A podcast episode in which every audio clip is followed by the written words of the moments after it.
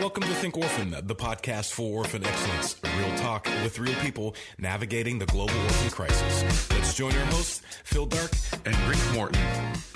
All right, welcome again to the Think Orphan podcast. This is Rick Morton along with my properly socially distanced co-host, Phil Dark. Phil, we can't be much more socially distanced than we are today. That's true. Alabama to California, you know, and it's pretty common. It's pretty common these days, and it may be a good thing because I got a little something that's keeping me down. So hopefully it won't get me down too much today. I don't think it will. I think I'm so excited about our guest today that will overcome anything that I got going on in my body. So how are you doing these days? Well, hit us with it, man. I'm good. I'm ready. I'm ready for this interview. Ready to jump into this with you. So why don't you tell us about our guest? Our guest is the National Director of Training and Ministry Programs for the Children. You may know it as Royal Family Kids. They have camps and they have several other ministries. Jeff's going to tell us about the name change and also what the ministry does, as well as some really cool stuff that I've been able to talk with him about even before we were getting this interview going. So I'm excited for you guys to hear some of the amazing stuff that he has to share today. So, as we've been saying over the last few weeks, and few months really, join the Facebook group, join the Think Orphan Facebook group. If you want to go deeper into the conversation and don't just join it, don't just click on it and say, okay, now I'm done. Really join the group and engage, ask questions. Share things that from the episodes that are questions from that you have about them, or things that really hit you and that your ministry is doing some different things maybe. So that's our hope for this show, is it doesn't end here. It doesn't end on this podcast, this recording, this download that you're doing, but it's actually something that we're, especially now in this time of COVID, where we are distanced, and we are apart from each other. These mediums that we have on social media really are good things for us to be able to use. They have their shadow, they have their negative side, but I think this is a really good way to use it. So I do encourage you to do that. Also subscribe to the podcast if you haven't done so already. That way you won't miss any episodes. But, again, without any more of that from us, we're now going to get to it with Jeff Juhala. Jeff, welcome. Well, thank you. We're excited to have you. And so Phil's kind of filled our listeners in a little bit on kind of the new name for a ministry with an established identity. And so, man, we're really glad to have you. And I'd love, just for us to kind of kick off tonight, share with our listeners a little bit, how did you get engaged in this ministry, and how, particularly, were you drawn into caring for kids that are in state care? So I had an interesting journey, a true calling. My wife and I had been involved in lots of ministries at church over the years, and the speaker from Royal Family Kids at the time came and spoke at our church, trying to start up a camp. And we heard about it, and we thought, great! As soon as somebody starts it, we'll sign up as camp counselors. So that was, we heard about it on a Tuesday night, and then it totally evaporated from our brains. Never heard anything else, no other announcements, no nothing.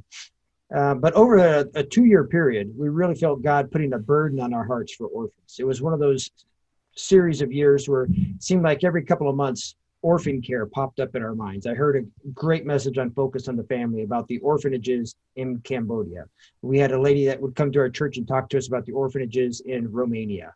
We had a missionary speaker come by and speak about the orphanages in India. And we really just felt this extra deep connection to orphan care.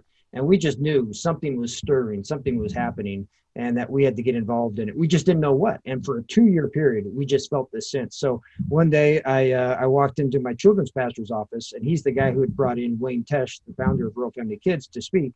And I walked into his office and I said, hey, my wife and I just really feel this stirring. I don't know what to do with it. We've been praying about it, but it's been 2 years. Maybe we should amp it up and have you pray about it, And he had this funny, quizzical look on his face.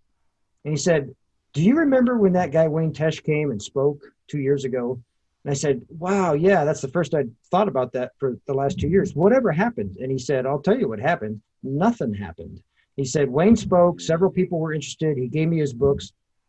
but nothing happened. He said, I've been handing his book out to people and asking for 2 years. And my wife and I have been praying for 2 years. Will you be the camp director? Will you be the camp director? And everybody has turned us down. He said, Jeff, today I walk into my office and I found some extra books on the shelf that Wayne had left. And he said, my wife and I have been praying about this for 2 years and nothing's happened. Mm-hmm. So I took the books off the shelf and I threw them in the trash can. And I essentially said, Lord, the dream is get done. I'm going to move on to other things. And so he turned around at his desk and reached into the trash can and pulled out one of the books and said, maybe God's been calling you guys to work with orphans right here in America. So it's like, wow, out of the trash can, the dream was revived, you know, and it was a pretty special moment for us to sit there and think, wow, he threw away the dream. He was literally in the trash can and he pulled the book out. So we read the book and we felt super connected to it. We went to training. We were absolutely blown away by the training that we had seen, the 6 days, you know, in immersion experience at a summer camp where all these foster kids were running around. And we just felt, wow, we felt one thing, completely overwhelmed by the thought of running this 1 week camp ministry. We had to raise, you know, $20,000. We had to get 30 adults to take a week off. We had to get the government to say yes to giving us kids. We were all blown away, but we were also so mesmerized by the thought that we could do this ministry for foster children. And we were both good kids who came from good homes, my wife and I. So this was new to us, new language, new concept. So we did that for 6 years up in Northern California. And 4 years into it, we started to feel this stirring again, just like we had before. The stirring of this, every time something happened now, instead of getting involved with foster or orphanage, it was get involved in full-time ministry. And it was another 2 year cycle of we felt the Lord stirring us. We felt for sure that we were going to go into full-time ministry and that we were going to move. And there's a lot of details that went into that stirring and into that account. But then we got a phone call and asked us to move down to Southern California and take over the training department here at Royal Family Kids, now For the Children. So that's the journey, a lot of stirring, a lot of calling, a lot of confidence building that God came alongside us and met us where we needed to be met. That doesn't mean the journey was easy. There were some pretty rough days, but it was we were able to get through the rough days because we were confident in the call. That's awesome. Well, Jeff, you kind of unpacked a little bit of For the Children and Royal Family Kids, kind of your your camp ministry there, and talked a little bit about the contours of it, but for those folks that are listening to our podcast that are unfamiliar with your ministry, what is it you found when you read the book and you got in and you did training and started to get immersed into the world of this ministry? Just kind of help our folks get a taste of who you guys are and really what you do in this. A guy named Wayne Tesch was 12 years old in upstate New York. Went down to the altar and prayed, God, what am I supposed to do when I'm 12 years old? And he saw a vision of kids' faces. Fast forward another 12 years, he takes his first job at 24, and he says, God, what am I supposed to do? And he saw a vision of kids' faces. And 12 years after that, he was given an opportunity to take foster children to a summer camp. He'd been doing church camp with church kids for years and got really good at it, was kind of known as the camp guy. So now he's got an opportunity to take foster children to camp. And what he didn't know was all the things that he didn't know, right? He tried to take these children who were not typical of going to church on a Sunday, sitting in a classroom and doing a craft, and take them to summer camp. So he tried to treat it as a church camp with church kids, and it just blew up in his face. It was a disaster on every single level except one. And the one level it wasn't a disaster is it really connected and impacted the kids. So regardless of the disaster that the adults experienced, the kids had a great time. The kids were absolutely amazed. The kids were up in the mountains. The kids were in the outdoors. The kids were swimming. The kids were having as much food as they wanted to have, right? So to the adults, it was a disaster. To the kids, it was heaven, right? I mean, isn't that so much the case when you step into foster care or orphan care? What we can see is a disaster, but what the kids see is a different thing. So from there, they discovered it was a hit, even though they had to work through some of the issues. And they started training other churches on how to do this 1 week summer camp for foster children. And they started training other groups. And that was 1985, the first camp. And now this last year, not 2020 this year, because this is a different year, of course, but 2019, we had 214 chapters around the country, another 45 overseas. We had almost 9,000 foster children attend a one-week camp. 2008, we added on a mentoring club because a lot of the kids, we'd only see them once a year and we wanted to do more. So we added on a mentoring club that would see them through the school year. So essentially what we do is a 5-day summer camp and a 9-month mentoring program, which is all geared for kids who've been through abuse, abandonment, neglect. And we go to the church, the local church, and say, we'll train you how to do this, but this is going to be your ministry. We'll partner with you, but you got to raise the money. You got to get the volunteers, but count it as your church ministry and what you're trying to do to get outside the walls of the church in an area that we would used to say there's people behind the iron curtain, or there's people behind the bamboo curtain, where foster kids have been behind the government curtain for years. And we sort of like had this barrier between church and state, right? So part of the beauty of the ministry that I was attracted to was it gets in the middle of that barrier. It gets in the middle of that tension. And sometimes the tension is rich and sometimes the tension is pretty easy. But it gave us a chance to step into that world and say, let's do something. So that's essentially what we do. All for kids in foster care, all volunteers. This past year, 2019, we had 15,000 volunteers show up, take a week off, and give and live in the great. We call it, an intervention camp because it really intervenes in their lives. And we're just trying to interrupt some of those cycles. And when you take a kid out of their common world, and you put them in an uncommon place, then uncommon things begin to happen. And that's part of the beauty of going. I love hearing and one of the things I want to make sure and just kind of point out from what you've said, we talk a lot about collaboration on this podcast, and we're constantly talking about, ways that churches can work together and ways that ministries can partner together and all of those kind of things. But I don't want to miss the you're talking about a collaboration between the church and the parachurch and the government, and that part of one of the things that we have an opportunity to do is in some of these areas is to be salt and light by going into these areas and really being able to engage with the government and so. Our collaboration is not limited to those things we do within the body of Christ. There's an incredible opportunity, and there's a gospel opportunity in us being able to collaborate and to connect with government. Yeah, it's a great collaboration. I love it. I love the idea of the church and state working together for the noble cause of the kids in foster care and adoptive care, right? Some people find that tension very awkward. They don't know what to do. We go right to our churches and say, hey, because it's church and state, there's certain things we can't do. Like we can't do altar calls. We don't do communion. We don't do baptisms, right? And some people really bristle at that. But we operate in our lives all the time as Christians without those things, right? There's opportunities there where we do things with kids without those things. And one of the joys I have is trying to explain to our trainees how we can share the gospel without some of the typical methodologies that we look at. And it's a great joy for us to be able to do that we can still share Christ, we can still share our faith alongside the kids that we serve while balancing church and state issues.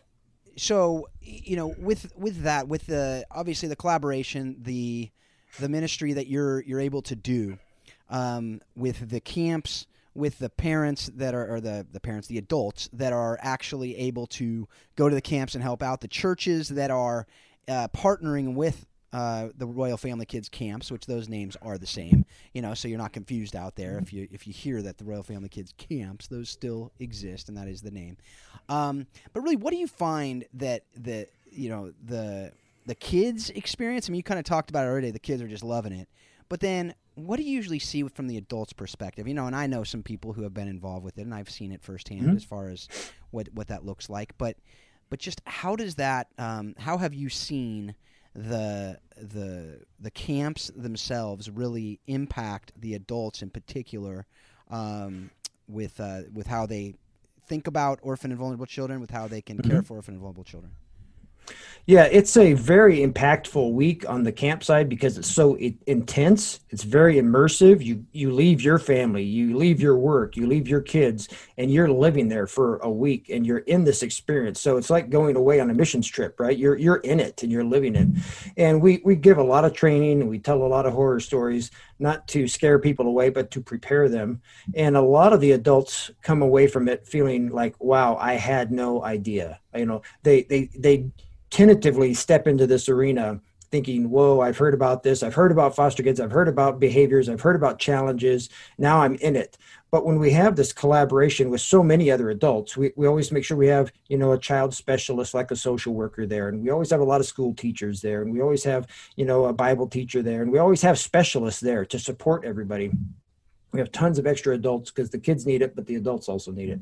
So the impact on adults is it opens their eyes to a world they've seldom seen. You know, if you're a school teacher, you've seen it. If you're a nurse, you've seen it. But so many other people come along and they've just never been in that world. And it opens their eyes. And it really, the spiritual part is it opens their heart. I think people are naturally drawn to help children who've been through abuse and abandonment. They just don't know what to do. And then when we give them an opportunity, they start to say, wow, I never knew this was out there. But now that I'm in it, I see that it's such a wonderful thing. And we imagine some horror stories in our minds because we've heard stories in the news. And then we find out, you know what? They're just regular kids. Mm. They're just kids that want to have fun. They're just kids that want to grow up. They're just kids that want to put their past behind them and have a better future. And when you get to see them and live with them for a week, it's changed a lot of our adults, meaning this. We now regularly track how many of our college kids change their major because they've gone to a week of camp, meaning they were a business major and now they get into social work, or they were a finance major and now they become a school teacher, or they didn't know what they wanted to do and now they jump into this arena because they say, I didn't know what I wanted to do, but man, I love this arena. Or we've got a lot of people that have, you know, thought about being foster parents, but never took that step. And after doing a week with foster kids, with this team, they become foster parents. So they become adoptive parents. So annually, we have about 150 volunteers that step into foster care or adoptive care, you know, on that full-time basis, because they've been encouraged, because they've seen it, because they have the support, because it's that thing that helps them get over the step and say, okay, we've been thinking about doing it, let's do it. And so about 150 every year become foster parents or adoptive parents. And we have, you know, a whole bunch of college kids change their major to get into this arena as well. Yeah, that's really cool. That's I didn't even think about that college major side of things. That's just really neat to see that it's having such an impact. Well, you know, I mean, we all know doing ministry that we often don't see the fruit of our work, right? You know, I mean, probably 99% of what we do, and we don't see anything, particularly in the work with orphan and vulnerable children that aren't, you know, if they're in your home as foster kids or as adoptive kids, then obviously you see more. But, you know, in things like the camps, you go for a week. Sometimes you may have some you might connect with them afterwards or whatever, but a lot of times you don't. So,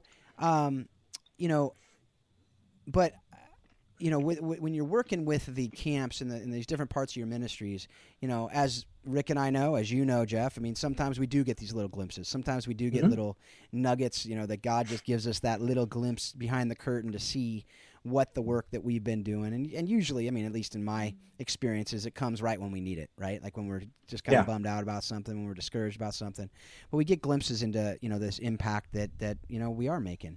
And can you just share a couple of those stories just so people can get an idea of, you know, if we do little things, you know, never underestimate the impact you might be having on lives, right? And that's, I've said that to so many people, and I just love for you to give a couple stories or, you know, one or two stories that kind of exemplify that. Yeah, I got a couple of short ones and then a very, very impactful one. There's a quote by a guy named Thomas Carlyle. This is the quote: "When the oak is felled, the whole forest echoes with its fall, but 100 acorns are sown in silence by an unnoticed breeze."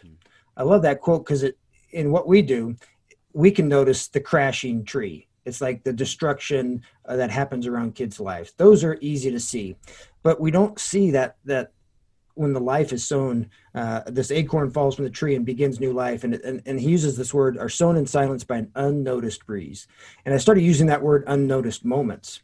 that we have unnoticed moments that happen that we would call it a throwaway line or a throwaway moment. So here's two quick short ones. We had a volunteer in Springfield, Missouri, walking through the mall, and a camper came up to her in the mall and said, Miss So-and-so, do you remember me from camp? And the gal says, oh, yes, how are you? And the little girl immediately says, do you remember when we finished that puzzle together?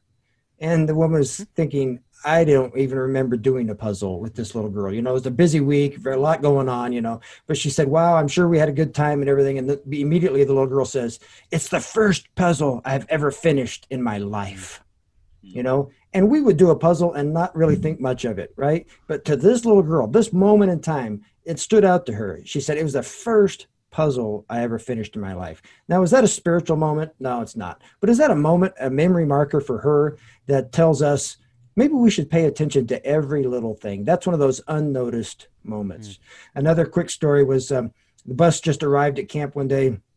A little girl got out. Her counselor took her to the cabin, and this particular cabin had the little bunk beds and a couple little drawers, and the little girl immediately started unpacking her little bag and was gently taking out each item of clothing and putting it in the drawer, one at a time, with a lot of care.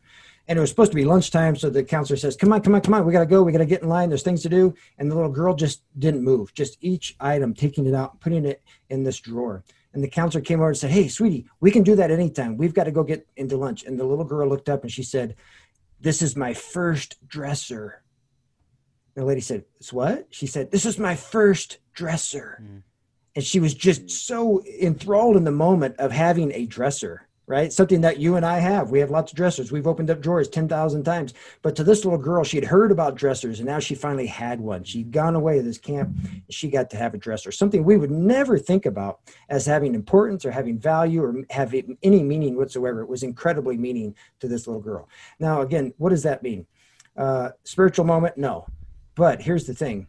When you meet kids' needs in simple things and practical things like puzzles and dressers, all of a sudden, they start listening more intently to all the other stuff you say, because we're meeting their basic practical needs. We exposed them. We gave them a moment that registered with them. We didn't even know about it. We didn't know that this girl needed to complete a puzzle or needed a dresser.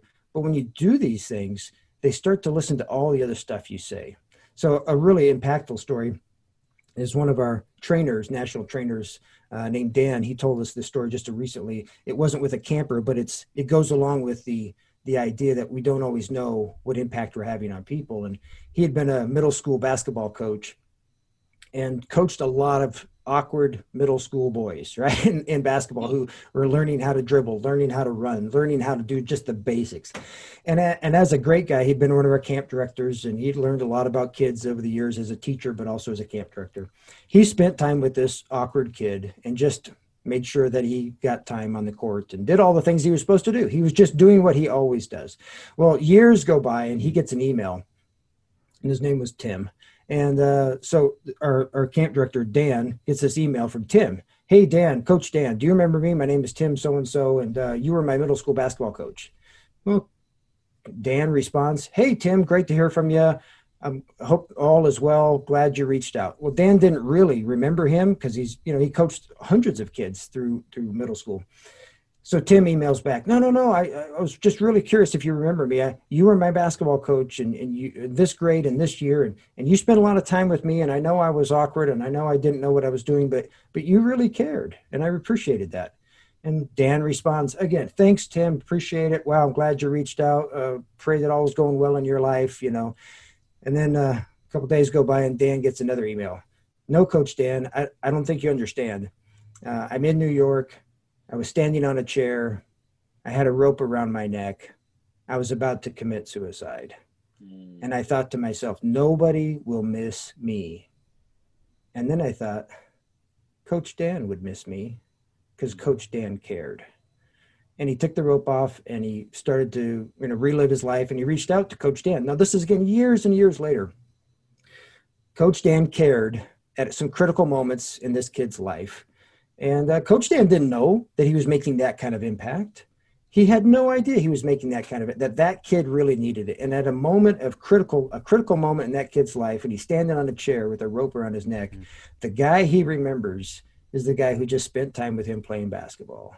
Again, was that a spiritual moment?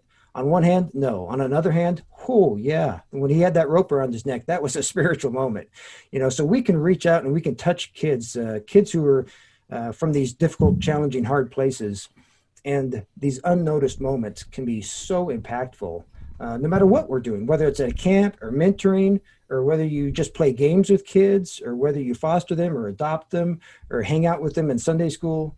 When we reach out, these unnoticed moments can be so valuable. We have to remind ourselves, and our human nature is, I feel like I didn't make an impact because I didn't see any immediate results. Right. And this is a battle I fight with our volunteers all the time, because they're human, right? We want to see the input. We want to plant the seed and see the crop immediately. The law of the farmer says it doesn't work that way. The law of the farmer says you plant and you wait. And we're so human, it's hard to wait. But we know when we deal with children, and especially when we deal with children from vulnerable places, that that harvest takes a lot longer to see. But it is truly there. No, definitely. And I think that, you know, we talk with people about that all the time. It's actually why, folks, we ask you to let us know how this podcast is impacting you, by the way. That's, you know, part of the reason is to be, you know, just to know how the different guests are impacted. So you can tell them as well, you know, just drop them a note and say, hey, thank you for that story. That really helped me to understand. Because there are, I mean, there are thousands, probably millions of Tims out there, right? Who we just don't know about. And, you know, it's, as you said, usually, you know, not just sometimes, usually we don't see the crop. We don't see the harvest. We just, you know, we're just sowing seeds and doing what God has before us. So, yeah, thank you for those stories. Fantastic. So Jeff, you, you know, you focused in on kind of talking about your ministry and For the Children and how you guys care for children. Right. But that's not all that's not all that exists in this equation with foster care. You know, there are birth families, there are foster families, there are lots of other people that are coming around these kids in various ways, and you guys in particular are really also focused on foster parents and focused on the families that have these kids in care, and so just would love for you to just kind of unpack a little bit about how For the Children, like how you guys support foster families.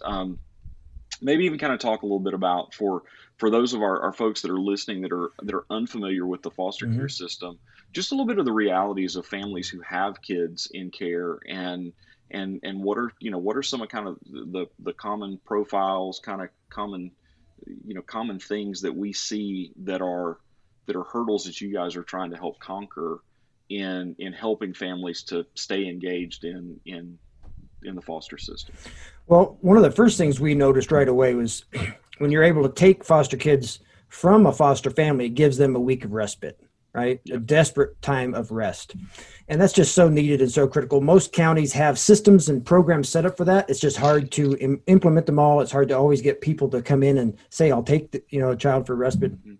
So a lot of times we get great feedback from, thank you, I just needed the break myself, right? We got a great letter back from a foster mom last year, said, I heard about your camp. I heard that my son might be, able to go. I didn't think he would be able to stay. I dropped him off. He stayed all week. I was surprised he stayed all week. I got this wonderful note from the camp counselor who praised my son up and down. And I thought, you're talking about the wrong boy, right? Because she said, you must have a different child than the one you're praising here, right? But again, when you take kids away for a week, they act differently. They don't always act the way they do at home. We do that on vacation as well. So here's a mom who said, wow, I didn't think my son would be able to be away. And he did, and it gave me the week of rest. And she said, when I read that letter of all these wonderful glowing things about my son, stuff that I don't always see, it really helped me refocus that those things are in him, and I need to continue to draw them out. She said, I was kind of at my rope's end, but this week off gave me the rest, and this list of great attributes that he really does have helped me refocus on him. So there's lots of little things like that where siblings get to come together. We have a lot of sibling connections where sometimes siblings get split up in foster care and adoptive care. And sometimes they've come back together at camp and they haven't seen each other for a year or sometimes years. And so sometimes the families love the idea that, hey, can you specifically make sure that the siblings get together at the same week at the same time? Because they recognize the value of that sibling time together. Because, you know, two different foster parents may have two different boys or two different girls, et cetera. And they want, again, foster parents are so wonderful. They recognize that this is a great need. So those are some of the things that we see. Part of when we're trying to encourage our own volunteers to step into that foster care arena is that, again, we don't train foster parents, but a lot of our volunteers become foster parents. So part of what we're trying to do is come around them and support them, either with respite care or with just a team that says, I know what you're going through. And sometimes we have foster parents reach out to us because they know that we get it and they don't have to explain themselves. When you're talking to strangers about your child and some of the issues that are challenging you right now, you have to explain everything and people don't always get it. So when they talk to somebody who's sort of on the inside, somebody who's been around a lot of foster kids, been around the system a little bit, you don't have to explain everything. And it's an easier conversation to kind of open up about what's going on. I mean, we have, you know, foster families contact us about other needs. We're trying to, under the For the Children umbrella, grow into meeting needs. And we know with COVID-19, there's going to be a lot of needs coming up as we start to open up and get back to school and do different things. So one of the offerings that is happening under For the Children is the opportunity to sign up where you just meet needs. Like, hey, they need a dresser, they need a mattress, they need sleeping bags, they need sheets, whatever. So we're signing up new churches now under those opportunities where foster parents can put out a need. And it's through another church program. But it really helps people, again, step into that zone where we're supporting those foster families. They're doing such critical work. And they often feel alone and left out. And so anything we can do to come alongside and partner with them is an opportunity where we would like to grow and help. Yeah. And I love the idea that you're giving this really accessible thing that people can do a week of their life. Yeah. You know, they can take a week of vacation. They can do this. You're going to train them. You're going to stand them up so that they're ready to do this. But what it does is it gives them a way of really tangibly putting their toe in the water. And for some of them, you know, their answer is we're going to commit to foster and we're going to do that. But all of the other ways that people are finding to be mobilized, meeting tangible needs, providing wraparound services, all of those kinds of things. And I love the ministry model that you guys have that really, because it's centered on the local church, like this really helps to catalyze a really kind of full and complete approach to foster care ministry in a church. And it just, you know, I think as you're illustrating all of those different things, like I don't want our listeners to miss that, you know, sometimes we unintentionally send the message to folks in our church that, you know, really the only thing you can do is you can adopt, you can foster. You know, we have these kind of life altering, you know, kinds of things that we say, that there are a lot of folks that are just not in the place to do that. And I think, you know, you guys are creating accessibility to give a wide variety of people the ability to take their gifts and talents and abilities and bring them to bear. And so, you know, thank you because the service that you're providing to the body of Christ and the ripple effect of that is vast. And those 15,000 people are affecting a lot of kids, and they're affecting a lot of communities, but they're also affecting a lot of other people like them and bringing other people to the table in a lot of different ways. And that's, you know, that's a message that we want to continue to, you know, to reinforce, is that, you know, part of this in orphan care is this is not optional for those of us who are Christ followers. There, everybody has a role to play and something to do, you know, in orphan care being a gospel enterprise. And I'm very, very thankful for, for you guys and your ministry and the way that you're leaning in to give people really practical ways to approach that. Well, it's, you know, a foster parent is jumping in the deep end, right? And sometimes if you tell people, gee, I want to help these these vulnerable children, well, you got to jump in the deep end or nothing, right? Right. So what we're able to do is come along and say, well, you don't have to jump in the deep end. How about the middle of the pool, or how about the shallow end, right? How about just get in for a little while, just 5 days. Can you handle 5 days? And people realize, hey, I can handle 5 days. That wasn't so hard. I mean, it was challenging. It was intense. But, you know, when you do intense things, it's very rewarding too. If you went and it was easy, you'd say, well, that was, you know, was it worth it if it was easy? So they get to do it for 5 days. And then if they join our mentoring program, they get to do it over 9 months, right? So if they can't take 5 days off, they can join the mentoring program and do it a Saturday for over a 9-month period. And with these other programs that are beginning with, you know, providing goods and services, wraparound, gives other people chances to get into that zone. And we've been working with a guy named Bishop Blake down in Texas. Yeah. And, you know, he says, he says, foster care is one of the few things that are actually given a mandatory statement in the Bible, like James 1:27, widows and orphans. It says right there to do these things. It doesn't always say to do parking ministry. It doesn't always say to do all these other things, but it says to do those things. And a lot of churches struggle. Like, how do we get in that zone? Well, this is just one way. There's lots of ways you can get in that zone. We're not the only good ministry out there doing good things. There's a lot of them. But to get into that zone is a valuable opportunity to serve. And again, it comes back to can the church and state work together? If we can't work together, we got a problem, right? That we've got to find a way for the church and state to work together. And the state needs it. They are desperate for more foster parents. They are desperate for wraparound care. They are desperate for stuff because it's a growing deal, right? And with COVID, it's even worse. So they need the church. They need faith-based people to get involved and be a part of that. And why not? You know, they need it. It's a mandate in the Bible. Let's jump in that zone. No, definitely. Absolutely. And, you know, as you talk about the pool analogy, I'll just keep that going a little bit here. And, you know, you don't just throw someone, whether even in the middle of the pool, you don't just throw them in without training, right? You give swim lessons, right? Make sure that they're not going to do damage and destruction as they're doing these camps, as they're connecting with these kids, you know, who are from hard places. A lot of them have, you know, issues that if you don't know about, you might do stuff unintentionally.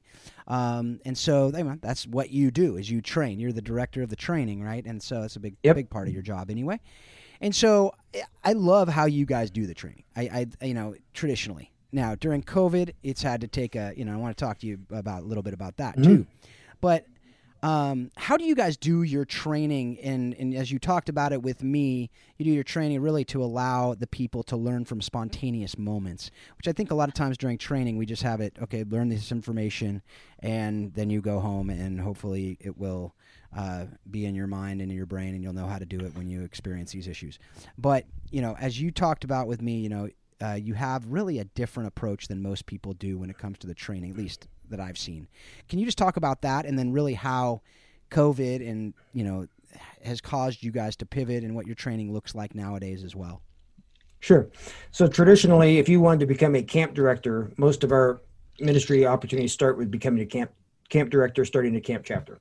So you show up at a 6-day camp that is actually happening. The camp goes for 5 days, but the trainees show up for 6 days, and it's an immersion experience. You live at the camp with the kids, not in the same housing as the kids, but we'll take you to a classroom about 6 hours a day. But about every 2 hours, we leave the classroom and go see and experience the camp in action. So if we'll train on how to run a great chapel service, then we go out and see an actual chapel service. If we train on how to do registration with the kids, then we walk out and see registration. If we train on how to handle nursing and medical needs, then we walk out and see the nurse and all the medical needs, right? So it's a great lecture with observation time. And what I had noticed over the years of doing these 6-day trainings was so much of the training happens outside the classroom, not just observation, but I started to use this little phrase, OAT, off agenda training. So I'll give them an agenda that says, here's where we talk about fundraising. Here's where we talk about behavioral needs. That's on the agenda. But when we're out walking and talking on the campground, when we're having breakfast, lunch, dinner in the cafeteria, when we're sitting by the pond watching kids fish, other questions start to come up. Well, Jeff, you said this in training. Now, what did that really mean? You know, and all of a sudden we're back to training. We're back to discussion. We're back to how to apply it in a setting that's no longer in the classroom. And great training takes place when I call off-agenda training. It's just in these moments when you walk and talk along the way. And when you're living it, when you're living at this campground, you can have that opportunity. It reminds me of a message I heard from a pastor years ago that a lot of Jesus' miracles took place when he was being interrupted. He was on his way to Samaria and this event happened. He was on his way and blind Bartimaeus cried out. He was on his way somewhere else. And, you know, the guy in the tree, you know, climbed up the tree and was, you know, saying, you know, Jesus, what are you doing? And he said, let's go have dinner. And he was being interrupted. What he was outside going to and fro was doing something else. And at camp, we're not necessarily being interrupted, but we're out doing, we're going to and from. And there's great observation moments and great spontaneous moments that pop up that you can't plan for on a training agenda.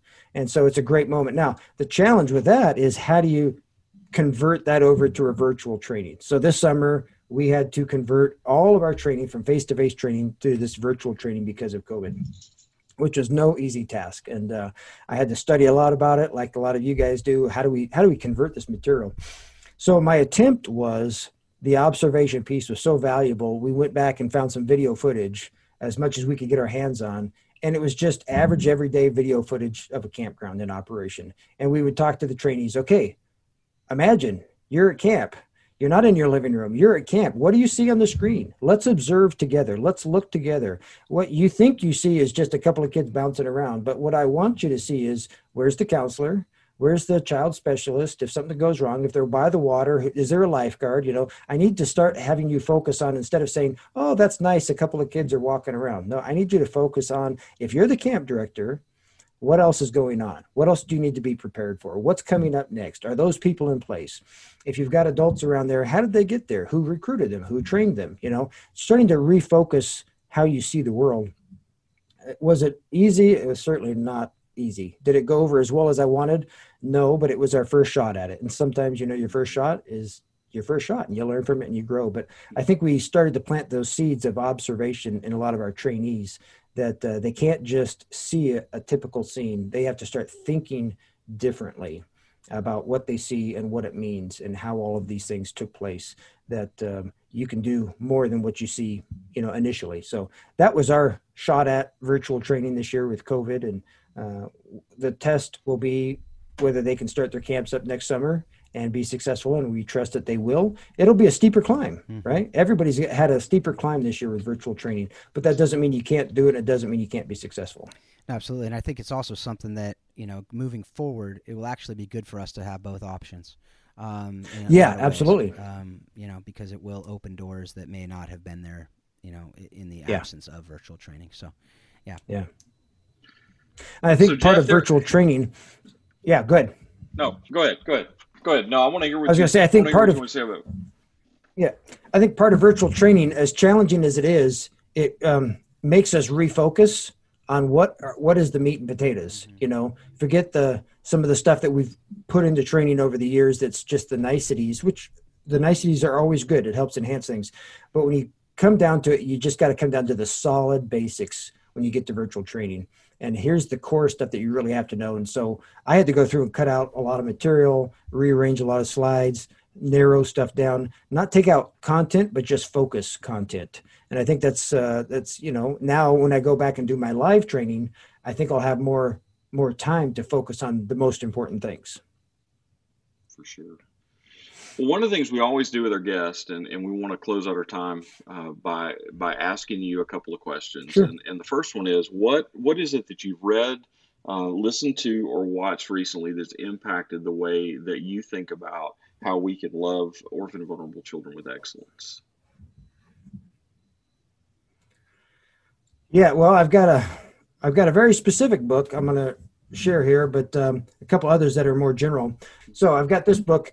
This is a tough read. It's called Predators, Pedophiles, Rapists, and Other Sex Offenders. So in my business, I've got to read stuff like this. If you're a foster parent, you probably don't need to read this, but I've got 9,000 kids showing up at camp every year with 15,000 adults, and I've got to read stuff like this. And as hard a read as this was, and this was pretty brutal to read, I've got to make sure, Phil, you said this, that we train people, that we put people in place that are prepared, and that we keep the bad guys out.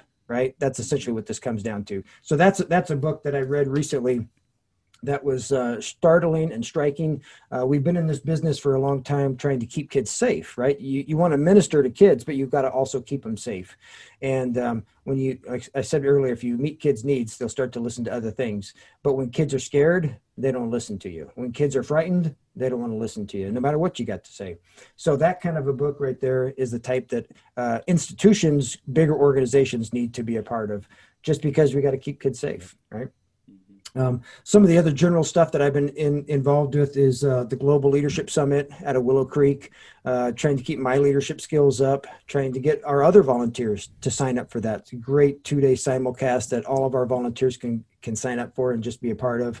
As a guy who studied leadership a lot, I've been rereading this book called On Becoming a Leader, a classic in the leadership. And again, this book, as I've been going back through it, On Becoming a Leader by Warren Bennis, I look at it, and again, it's solid basics that we can skip over sometimes. And that if we're not doing it, it's like foundational stuff for a house. If you don't have a good foundation, fancy doors and windows don't matter if the foundation is cracking, right? So foundational stuff, as we reach out to our camp directors and our mentor directors, are we providing them with good leadership? Are we providing them with opportunities to lead well? And of course, going back to the example of Jesus, in so many times where he had compassion, he had patience, he was interrupted, and that was okay. Trying to instill that into the foster care community that we're a part of, that so many kids seems to be at times a bother, or they ask incessant questions, or they have behavioral challenges, and yet we got to be patient and empathetic and compassionate and say, you know what, I can do this. I can be patient. I can work with these kids. I can make a difference, even though I don't see that harvest. You know, that again, we talked about that. It's so valuable that we hold on to that hope that we know is there, that we know is important, that we know is valuable, even though we don't see it. We hold on. These kind of books keep me motivated and keep me at a level where I try to employ that to our leadership teams and our volunteers. We just did go through this transition, and if your groups are going through any kind of transition, we went through a name change. We still have Royal Family Kids Camps, but our corporate name is now For the Children. So as we went through that change, we found this great book. It's called Managing Transitions. So if your organization is going to go through some transitions, name changes, brand changes, logo changes, man, this is a great book on working through that whole transitionary process. We get married and connected to logos and brands and names, and sometimes rightfully so. And so when there's change, it's hard, and we want to manage it well. And so we just want to be as effective as we can, as our new title says, For the Children, to be able to speak nationally to what we do and internationally with some of our chapters overseas. Things are very different overseas. We talk about that the language is different and culture is different, but boy, the kids are the same. They just want to grow up and be kids, they just want to be kids while they're still children, and have kid issues and kid fun and kid joy and kid happiness. And so all these things are so different overseas, internationally, but boy, the kids are the same. And it's a joy to be able to see them and see their lives connected as well. Oh, definitely. Well, those, I am always excited and a bit concerned when I haven't read any of the books that you recommend, because now they're on my list, which is ever growing. But I'm excited to get those and check them out. So the last question, folks, they're listening. You know what's coming. What person has most impacted your thinking on how we can love orphan and vulnerable children with excellence? So that person to me is our founder, Wayne Tesch. He's semi-retired now from the organization. He's no longer the president, but he's the guy that came to our church and spoke those many years ago. He's the guy that had that vision when he was 12 years old and when he was 24. He's the guy that started that first camp. He's the guy that called me in 2006 and said, Jeff, would you move your family and come work 400 miles away and take this journey with me? And working alongside him, he's an encourager, he's a motivator, he's a mentor. He has shown me through his daily living that he cares for these kids so much that he'd get on a plane and he'd be gone 150, 200 days a year on the road, talking to churches, talking to camp directors, raising money, raising awareness, doing the things that had to be done. And I tell our directors this phrase all the time, and it applies to Wayne. I say to the directors, you know, the kids we serve have no idea how hard we work to do what we do. You know, a common line we get from kids at camp is, so how much do they pay you? Well, I'm a volunteer. I don't get paid at all. What do you mean you don't get paid at all? You know, I thought you lived here. I thought you worked here. I thought you got paid a lot of money to be here. It's like, nope, none of that is true, right? They have no idea. They're 10, they're 12. They don't know. Mm-hmm. And for Wayne, kids that have been to our camps, they have no idea there's a guy named Wayne Tesch. They have no idea he was on an airplane all those times. They have no idea he was away from his wife and away from his family. That is an example to me that he has planted seeds across the nation and across the world, that there are kids, I think, that will show up in heaven and walk up to him and say, Wayne, you don't know me, but I'm partly here because of your efforts. Mm. And I think that's going to happen to so many of us. I've been studying this for a long time, this impact that we have, unnoticed impact. And I think we're going to walk the streets of heaven and people are going to come up to us and say, you don't know me, but part of the reason I'm here is because of what you did. Either you gave a camp scholarship, or you gave it an offering, or you were a backer of this, or you helped support that. And that's part of the reason why I'm here today. And I think that's going to be true for so many people, that they're going to be amazed at how much impact they've really had on people on this earth. And they just don't know it yet. They don't see it yet. Wayne has had that impact on so many lives, and I believe each one of us has actually had a very large impact. We just don't know it yet, and we won't really know the full impact until we walk the streets of gold. Well, thanks so much, Jeff. You know, I'm encouraged, so encouraged by. I was encouraged when we hung out for coffee. I'm very encouraged today in this conversation. I just want to thank you for taking the time to be a part of this, and I have no doubt that our listeners will be better for it. Yeah. Well, let me say to you guys, thanks for what you do, right? Again, kids don't know that you're in a studio right now doing this, right? But you're helping kids. There are volunteers out there who are going to listen to it, and they're going to be appreciative that you guys took the time and the effort, churches, nonprofits, et cetera. So let me thank you guys. On behalf of the kids that will be touched by your work and effort, let me say thanks on their behalf. Thanks again, Jeff, for just being a part of this show, for sharing what God is doing in your life, in the ministry.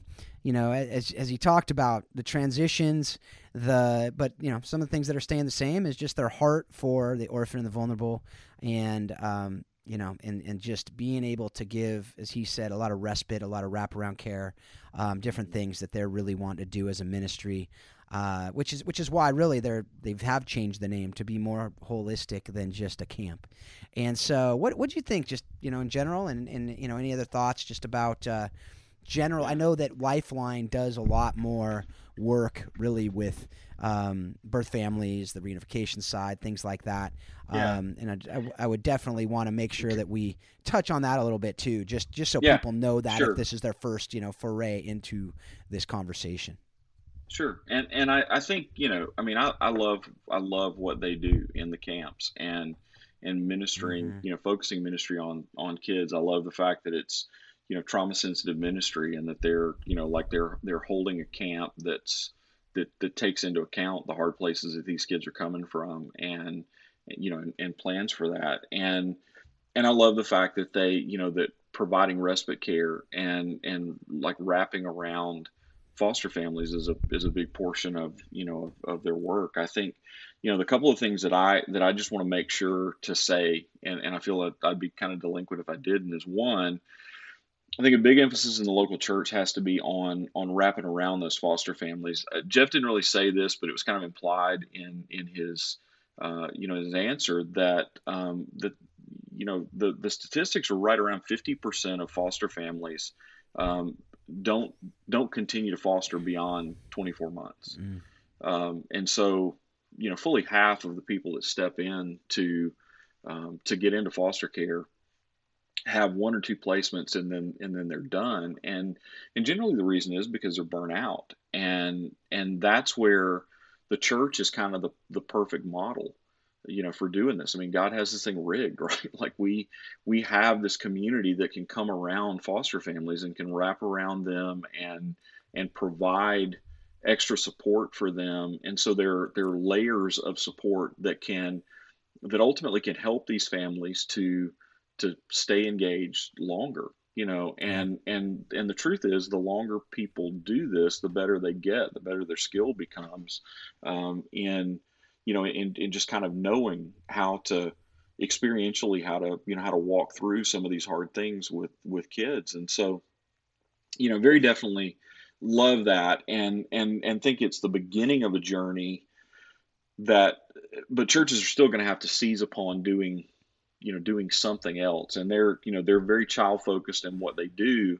You're going to bring people out of the woodwork, and you're going to have to be ready to mobilize them into, doing other things, providing, meal support, prayer support, transportation support, doing respite care events in your church for families. All those kind of things are, kind of work together and conspire together, raising up respite families that can do this stuff. So it's not just once a year that a family's getting a week off, but that they're getting a weekend off or getting a week off, fairly regularly. But we're not doing more damage to the kids when we do that, because these are people that they know and that they're invested in a relationship with, and they don't feel like they're being transitioned out of stability into instability, because that just undermines everything we're doing.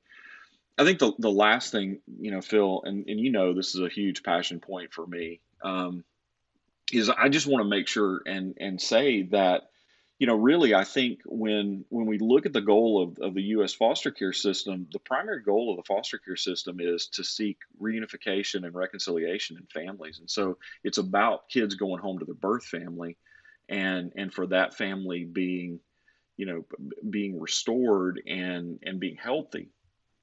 And I just, I believe it at my core that that's a goal that's not only not inconsistent with the gospel, it's a goal that's squarely consistent with the gospel. Mm-hmm. And that if we really believe that coming to Christ and being made over, through relationship with Christ and by the Holy Spirit, if we really believe that there is, that there's this transformation that takes place because of what Christ does in us, and as Christ resides in us, then we've got to believe that's the hope for broken families too, right? And so when Paul and I, I know I've said this on the show before, but if you haven't heard, this diatribe, let me get up on my soapbox for a second and say, go read 2 Corinthians chapter 5. Paul says, we are ambassadors of Christ, and in verse 20, and he says, we have been given the ministry of reconciliation. And so as ambassadors, as representatives of the King in this context, we have been given the gospel in order to fix things, in order to repair things. And ultimately what's ultimately to be repaired is our brokenness because of our sin, and for us to be reconciled in relationship with God. Mm-hmm. But really, practically, that also talks about there's a right here, right now component to that. And so when the church begins to bring the gospel to bear in the lives of birth families, we're seeing families that have the potential then to take advantage of all these resources and all these assets that the government and the church and everybody else is pushing toward them. And we're applying it to a transformed life.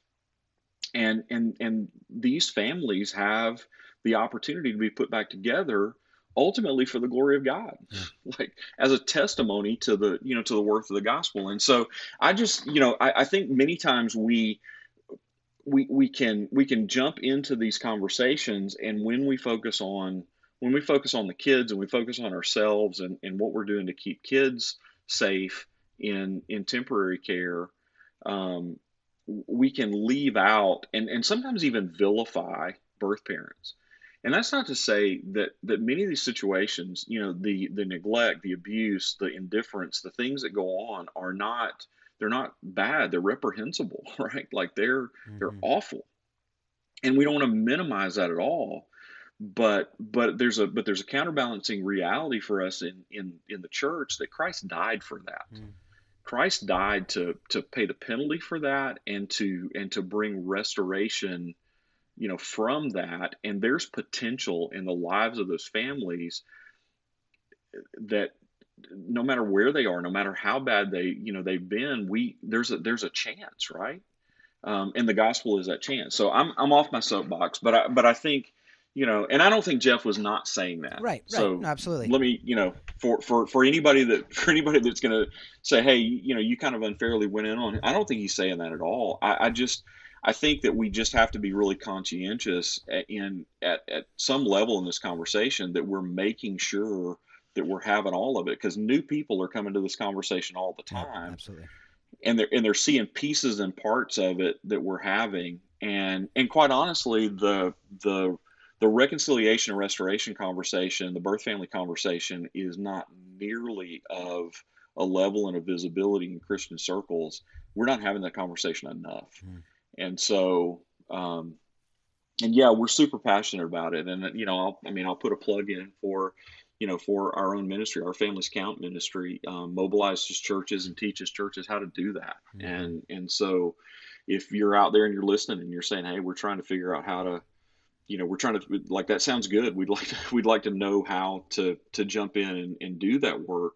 You know, we love nothing more than to jump in with you and talk about how, you know, your church can be mobilized to do that kind of work. So, but yeah, I mean, offline, Jeff and I were actually talking about some churches that we know in common and partner churches. And man, those churches do exemplary jobs of these camps, and, you know, the stuff they do is just, it's just incredible and is so good. And so I can't recommend their ministry highly enough. Yeah. No. And think, you know, if this is something that, you know, that you feel like your church has the resources and the, you know, and the ability and the calling to do, definitely reach out to them, because they're a great ministry organization. They're doing this for the right reasons, and they're very skilled at what they do. Absolutely. And you can find the website for the Children at the show notes for this episode. You can definitely go check that out. And you know, like you were saying in there, Jeff is. I just want to, you know, reiterate that. Like, we're not saying here, Jeff was saying that they don't care about all those things. They absolutely, they just do a different part of the ministry. They are. You know, and that's okay. Actually, that's what we talk about on this show, the collaboration. Beautiful. It's absolutely, they are sitting in their sweet spot and they're doing it incredibly well. And so, but like we said, we just want to make sure that if this is your first foray into this and you're just, you know, dipping your toe in, as he talked about, that we talk about that side of it as well, because it isn't talked about much. It really isn't talked about much. And it's, like you said, it's often vilified. And so, I do want to say, you know, we're gonna wrap this one up, because it is a little longer than we expected to go on this episode. But you know, that's because we had good stuff on this episode. So, but I'd be remiss for not talking about the blockbuster hit movie that really talks. It kind of shows in movie form the Royal Family Kids. You know, just as Orphanology was the New York Times bestseller, the movie Camp by our Think Orphan guest, I believe he's episode 6, maybe 7. It's Camp, and you know, Johnston Moore made this movie, and he's a champion for all this work as well. He's a great friend, and he's our buddy, and so we can do nothing but grin when we say his name, right? What absolutely. If you know John, you are laughing along with us. Check it out. It's not a blockbuster hit. It's, you know, I'm not going to use the adjectives that I have used in the past with John as well. I write, you know, to his face. And he's probably used them as well. But it does give a good picture, really, about what these camps look like, you know. And you know what? It's for all the, you know, I could never write a screenplay. So I commend John for the great work that he's doing. If you knew some of the screenplays that guy could have written, you would be blown away. So all that to say, John, we love you, and I am just looking forward to getting this out to you, and by now, you've listened to the whole thing. So we are excited to finish up another episode with another great guest. As we've talked about over the last few episodes, you know, if you want to give to this this podcast to keep us going, to be able to keep putting out this content with these people that are fantastic people from all over the world, you can go ahead and go to ProvidenceWorld.com. There's a spot for the Think Orphan podcast. You can go ahead and give gifts there. So thank you for that in advance. We just want to, again, thank you for your download. Thank you for your engagement. And we do hope and pray that you take everything that you are learning from this podcast and you use it to help you to know how you can love orphan and vulnerable children better and better each and every day. Thanks a lot. Have a great week. We hope you've enjoyed today's Think Orphan podcast. For all the information in this week's podcast, please visit us at thinkorphan.com. You too can be part of the conversation. Send your questions to info@thinkorphan.com or join us on the Think Orphan Facebook page. Thanks for listening, and we hope you'll join us again on the next edition of Think Orphan. Say goodbye to your credit card rewards. Greedy corporate mega stores, led by Walmart and Target, are pushing for a law in Congress to take away your hard-earned cash back and travel points to line their pockets. The Durbin-Marshall credit card bill would enact harmful credit card routing mandates that would end credit card rewards as we know it. If you love your credit card rewards, tell your lawmakers, hands off my rewards. Tell them to oppose the Durbin-Marshall credit card bill.